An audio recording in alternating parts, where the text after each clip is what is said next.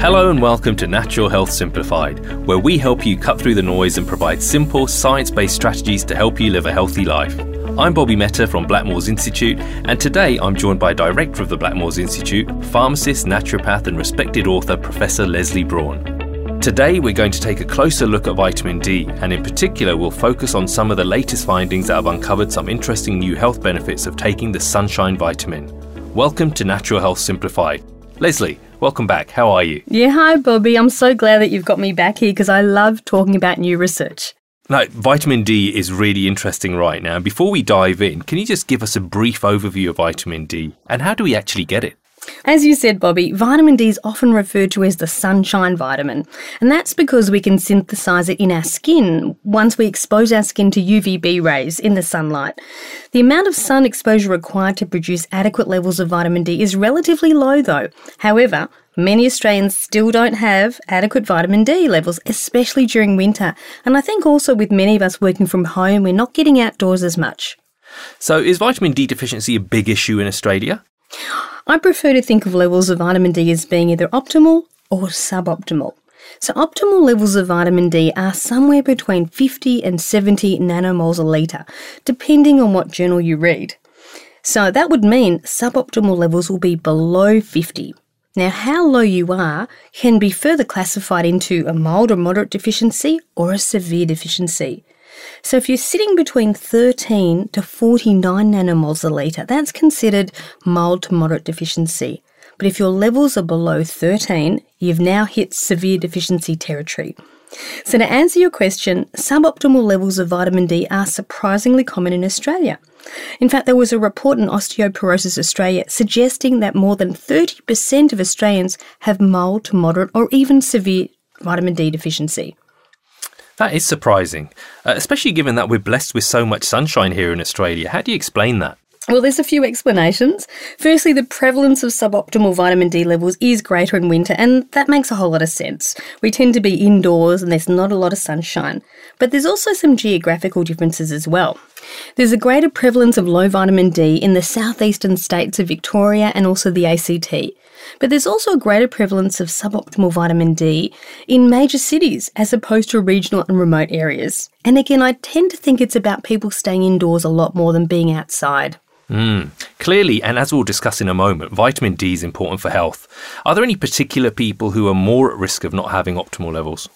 I tend to split those people at risk into four main categories, mm-hmm. and the first one is the very young. We know that babies of vitamin D deficient mothers are at greater risk because they're relying on the mothers for vitamin D coming through the breast milk. And if their mother's vitamin D levels are low, they're also going to be low. Then there's the elderly, particularly those who are housebound or in institutional care.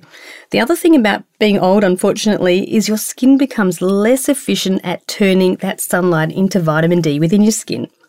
The third group is the sun avoiders, and they might do this purposefully or inadvertently avoiding the sun. So, for example, people who work mainly indoors, or those who are being very sensible and using sunscreens and sunblock all the time, but not allowing enough sun to be hitting the skin to create vitamin D. And then the fourth group is those who have naturally darker skins, because it's then naturally harder for the UV light to penetrate to make enough of that vitamin D. It seems that many of us would fall into those categories. I guess that goes uh, a long way to explaining mm-hmm. the prevalence of suboptimal levels of vitamin D, doesn't it? Oh, that's right. There is one other factor that people don't think about, and that's obesity. So, vitamin D is a fat soluble vitamin, which means that those with a higher body mass index, or BMI, have more body fat stores, and these can act like an impound for the vitamin D that's made in the skin or ingested. So, the higher your BMI, the higher your risk of deficiency. And even for certain drugs like cholesterol lowering medications and even alcohol intake can influence how your body absorbs vitamin D. So let's talk doses now. What would you typically suggest in these instances? Well, the general recommendation is 1,000 international units a day, typically taken in a supplement. But personally, I recommend about 2,000 international units a day. And this is based on some research that we did at the Alfred Hospital in Melbourne to have a look at what was the right dose in order to raise levels quite quickly to the optimal amount within about six weeks. Mm-hmm. And it was around 2,000 IU a day. It can still take some time, though, can't it? Definitely. It can actually take several weeks. In fact, for some of the people in our study, it took almost three months to get to that optimal level. Wow, that is a long time. Um, Now, I'm hoping you can help me with a pet peeve of my own. uh, I've heard vitamin D referred to in different ways, ergocalciferol and cholecalciferol being just two, and that can be quite confusing. Can you explain the difference for me? Yes, and they're very long words too. Look, the thing to remember is that there are two main forms of vitamin D. There's vitamin D2, which is also known as that ergocalciferol or calcitriol, and then there's vitamin D3, which is also known as cholecalciferol.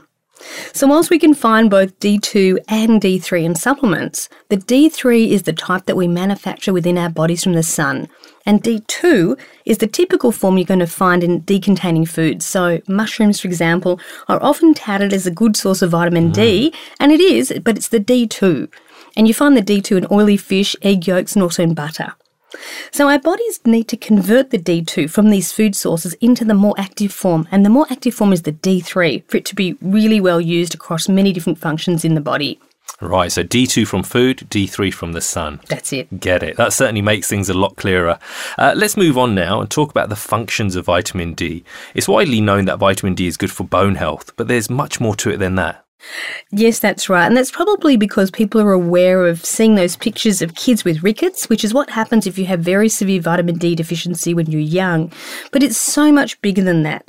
It's important to note that vitamin D is really important for muscle strength, for our nervous system and mood, for blood sugar regulation, for skin health, and also the health of our cardiovascular system. And there seem to be so many studies at the moment looking at vitamin D. It seems to be a really hot topic right now. Mm-hmm. It is. Every couple of weeks, we're seeing a new vitamin D mm. study coming through.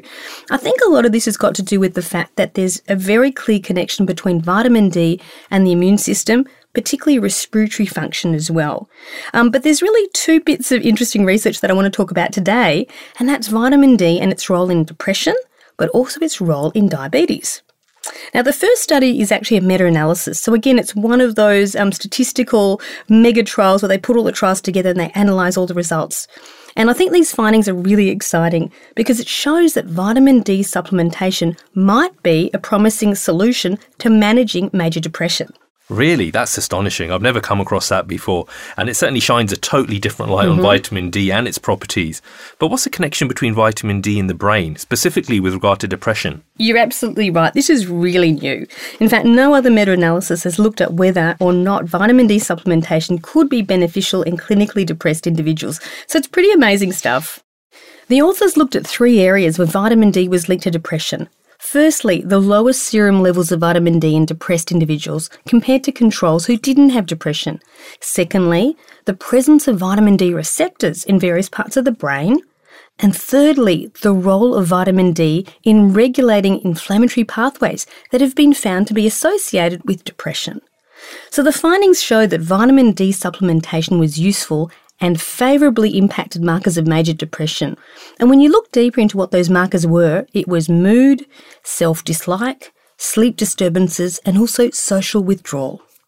And I guess it's even more amazing considering that a vitamin D is a fairly low risk supplement and it's also fairly inexpensive to purchase. It's definitely an area to monitor, I guess, and especially given the concerns that some people have around the use of antidepressants. Mm-hmm.